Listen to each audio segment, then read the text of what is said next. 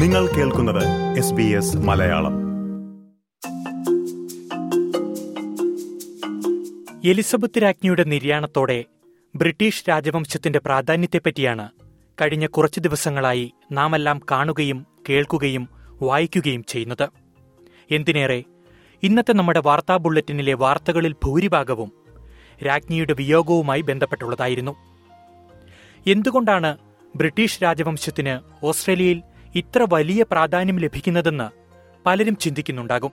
കോളനിവൽക്കരണത്തിന്റെ പിന്തുടർച്ചയെന്നോണം British രാജവംശവുമായി ഔപചാരികവും വൈകാരികവുമായ ബന്ധം നിലനിർത്തുന്ന രാജ്യങ്ങളിലൊന്നാണ് ഓസ്ട്രേലിയ. ബ്രിട്ടീഷ് സാമ്രാജ്യത്വവുമായി ബന്ധപ്പെട്ട് സ്ഥാപിതമായിരിക്കുന്ന കോമൺവെൽത്ത് സംവിധാനം ഓസ്ട്രേലിയയും ബ്രിട്ടീഷ് രാജവംശവുമായുള്ള ബന്ധത്തെ ഊട്ടിയുറപ്പിക്കുന്നുണ്ട്. പക്ഷേ മാറിയ ഈ കാലത്ത് ജനാധിപത്യത്തിന്റെ ഈ കാലത്ത് ബ്രിട്ടീഷ് രാജവംശത്തിന് ഓസ്ട്രേലിയ ഇത്രയും പ്രാധാന്യം നൽകുന്നതിന്റെ കാരണം എന്താണ് പ്രിയ ശ്രോതാക്കളെ എലിസബത്ത് രാജ്ഞിയുടെ നിര്യാണത്തോടെ സ്ഥാനമേറ്റ പുതിയ ബ്രിട്ടീഷ് രാജാവിനെ ഓസ്ട്രേലിയ എന്തുകൊണ്ടാണ് രാജ്യത്തലവനായി അംഗീകരിച്ചത് എന്ന ചോദ്യത്തിന് ഉത്തരം തേടുവാനാണ് നമ്മൾ ശ്രമിക്കുന്നത്. സമകാലിക ഓസ്ട്രേലിയയിൽ ബ്രിട്ടീഷ് രാജവാഴ്ചയുടെ പങ്ക് എന്താണ്?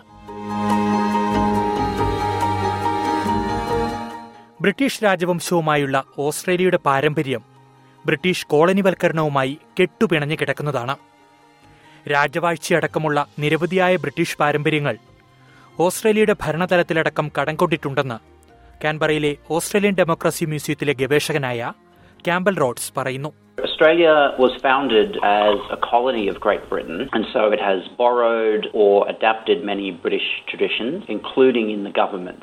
And one of those is the monarchy. അടുത്തിടെ അന്തരിച്ച എലിസബത്ത് രാജ്ഞി യുണൈറ്റഡ് കിങ്ഡത്തിന്റെയും പതിനാല് കോമൺവെൽത്ത് രാജ്യങ്ങളുടെയും രാജ്ഞിയായിരുന്നു. ഇപ്പോൾ ചാൾസ് മൂന്നാമനാണ് ആ സ്ഥാനം കൈയാളുന്നത്. കോമൺവെൽത്ത് രാജ്യങ്ങളുടെ മേൽ ബ്രിട്ടീഷ് രാജവംശത്തിന് നേരിട്ട് അധികാരങ്ങളൊന്നുമില്ല. കോമൺവെൽത്തിലുള്ള എല്ലാ രാജ്യങ്ങളും സ്വന്തം സർക്കാരുകളും നിയമങ്ങളുമുള്ള പരമാധികാര രാഷ്ട്രങ്ങളാണ്. ഓസ്ട്രേലിയയ്ക്കും സ്വതന്ത്രമായ സർക്കാർ സംവിധാനങ്ങളും ഭരണഘടനയുമുണ്ട്.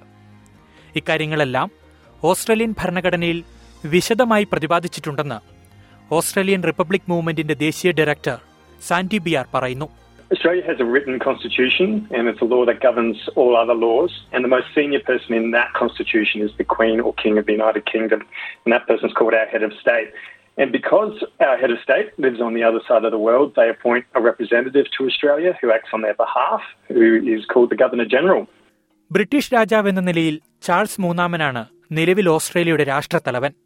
അതിനാൽ ഓസ്ട്രേലിയയെ ഭരണഘടനാപരമായ രാജവാഴ്ച നിലനിൽക്കുന്ന രാജ്യമെന്നാണ് വിശേഷിപ്പിക്കുന്നതെന്ന് ലാട്രോപ് സർവകലാശാലയിലെ politics emeritus professor Judith Brett ചൂണ്ടിക്കാട്ടി. They don't have executive power, whereas it's the head of the government that has the executive power. So there's a division between the symbolic head of state that stands for the unity of the country and the head of the government, which is open to competition. ഒരർത്ഥത്തിൽ പറഞ്ഞാൽ രാഷ്ട്രത്തലവൻ എന്നത് ആചാരപരമായ ഒരു സ്ഥാനം മാത്രമാണ് British രാജാവിന് ഓസ്ട്രേലിയയിൽ executive അധികാരങ്ങളൊന്നുമില്ല ഓസ്ട്രേലിയയുടെ ദൈനംദിന പ്രവർത്തനങ്ങളിൽ ബ്രിട്ടീഷ് രാജാവ് നേരിട്ടിടപെടില്ല കാൻബറയിലുള്ള ഗവർണർ ജനറലും ഓരോ സംസ്ഥാനങ്ങളിലുമുള്ള ഗവർണർമാരുമാണ് ബ്രിട്ടീഷ് രാജവംശത്തിന്റെ ഓസ്ട്രേലിയയിലെ പ്രതിനിധികൾ. ഓസ്ട്രേലിയൻ സമൂഹത്തിലോ സമ്പദ് വ്യവസ്ഥയിലോ സർക്കാരിലോ ബ്രിട്ടീഷ് രാജാവ് നേരിട്ട് സ്വാധീനം ചെലുത്താറില്ലെന്ന് ക്യാമ്പൽ റോഡ്സ് പറയുന്നു. But does take an interest and is very well briefed on Australian matters. It's very much as an advisor and a confidant of prime ministers rather than anyone with direct influence. Australian സർക്കാരിന്റെ ഉപദേശപ്രകാരം British രാജാവോ രാജ്ഞിയോ ആണ് governor ജനറലിനെ നിയമിക്കുന്നത് British രാജവംശത്തിന്റെ ഓസ്ട്രേലിയയിലെ ഡെപ്യൂട്ടിയായി പ്രവർത്തിക്കുമ്പോഴും തിരഞ്ഞെടുക്കപ്പെട്ട Australian ഗവൺമെന്റിന്റെ ഉപദേശമനുസരിച്ചാണ് governor ജനറലിന്റെ പ്രവർത്തനം Once upon a time, they were appointed by the British government, but over time we have changed that and evolved. So now the Australian government makes the appointment. It is simply a matter of the government or the cabinet choosing the person that they want, which often means the Prime Minister choosing the person that they want, and then the Queen will approve the appointment. Usually for five years, but often that term will get extended. British രാജാവിനെ പോലെ തന്നെ governor ജനറലും Australian സർക്കാരിന്റെ ദൈനംദിന പ്രവർത്തനങ്ങളിൽ ഇടപെടാറില്ലെന്ന് Sandy ബിയറും ചൂണ്ടിക്കാട്ടി They have important responsibilities. Every time a law is passed by Parliament, every time we want to go to an election, it needs the representative's approval. ആയിരത്തി തൊള്ളായിരത്തി എൺപത്തിയാറിലെ ഓസ്ട്രേലിയ ആക്ടോടെ ബ്രിട്ടീഷ് ഓസ്ട്രേലിയൻ സർക്കാരുകൾ തമ്മിലുണ്ടായിരുന്ന ഭരണപരമായ ബന്ധങ്ങൾ അവസാനിച്ചു എന്നാൽ രാജ്യത്തലവൻ എന്ന പദവി ബ്രിട്ടീഷ് രാജാവിന് നൽകി ഓസ്ട്രേലിയ ആ ബന്ധം തുടർന്നു. പാരമ്പര്യവും ബന്ധങ്ങളുമെല്ലാം ഉണ്ടെങ്കിലും ഓസ്ട്രേലിയയുടെ തലവൻ ഓസ്ട്രേലിയക്കാർ തിരഞ്ഞെടുക്കുന്നയാളാകണമെന്ന് പലരും ആഗ്രഹിക്കുന്നുണ്ട്. ഓസ്ട്രേലിയ റിപ്പബ്ലിക് ആകണമെന്ന വാദവും പല കോണുകളിൽ നിന്നും ഉയർന്നു വരുന്നുണ്ട്. റിപ്പബ്ലിക്കിനായി ശബ്ദമുയർത്തുന്ന വ്യക്തികളിൽ ഒരാൾ കൂടിയാണ് ഓസ്ട്രേലിയൻ റിപ്പബ്ലിക് മൂവ്മെന്റിൽ നിന്നുള്ള Sandy Biar. The Australian Republic movement believes that instead of having the King or Queen of the United Kingdom as the head of our country, that we should have an Australian chosen by Australians. And we believe this because it makes sense that all decisions in an independent country like ours are made democratically and that our representatives put Australia's interests first.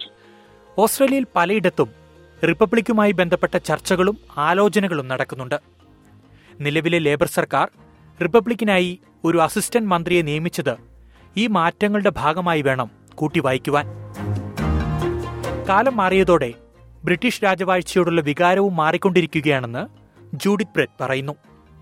രാജവംശത്തിലെ അംഗങ്ങളുടെ സന്ദർശനവുമായി ബന്ധപ്പെട്ട് മുൻകാലങ്ങളിൽ ഉണ്ടായിരുന്നത്ര ആവേശം ഇപ്പോൾ പ്രകടമല്ലെന്നും Judith ചൂണ്ടിക്കാട്ടി I think, you know, in the early 1950s, when feeling for the monarchy was very high, when the young Queen Elizabeth and Prince Philip visited, it was in the context of being immediately after the war and the Depression, and they were like global celebrities. Whereas now, with much more frequent air travel, it doesn't have the same impact. Republic ആകുക എന്നതുകൊണ്ട് British രാജവംശവുമായുള്ള ബന്ധം പാടെ അവസാനിപ്പിക്കുക എന്നർത്ഥമില്ല ഇന്ത്യയെപ്പോലെ ഒരു റിപ്പബ്ലിക്കായി മാറിക്കൊണ്ട് കോമൺവെൽത്തിന്റെ ഭാഗമായി തന്നെ തുടരുവാൻ ഓസ്ട്രേലിയയ്ക്കും സാധിക്കും ഒരു റിപ്പബ്ലിക് എങ്ങനെയിരിക്കും എന്നത് വലിയ ചർച്ചകളും വിലയിരുത്തലുകളും കൂടിയാലോചനകളും വേണ്ട ഒരു വിഷയമാണെന്ന ബോധ്യത്തിലാണ് ഓസ്ട്രേലിയൻ റിപ്പബ്ലിക് മൂവ്മെന്റ് പ്രവർത്തിക്കുന്നതെന്ന് സാൻഡി ബിയർ പറയുന്നു So we've been consulting the broad Australian public about what that would look like, and have an announcement on that in the coming months. പ്രിയ ശ്രോതാക്കളെ ഓസ്ട്രേലിയയുടെ രാഷ്ട്രത്തലവനെ ഓസ്ട്രേലിയൻ ജനങ്ങൾ തന്നെ തിരഞ്ഞെടുക്കണമെന്ന ശബ്ദത്തിന് വരും നാളുകളിൽ മുഴക്കം ഇനിയും വർദ്ധിക്കും.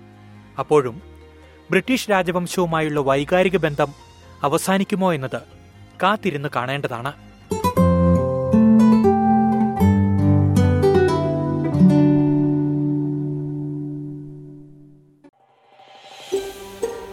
ഇതുപോലുള്ള കൂടുതൽ പരിപാടികൾ കേൾക്കണമെന്നുണ്ടോ?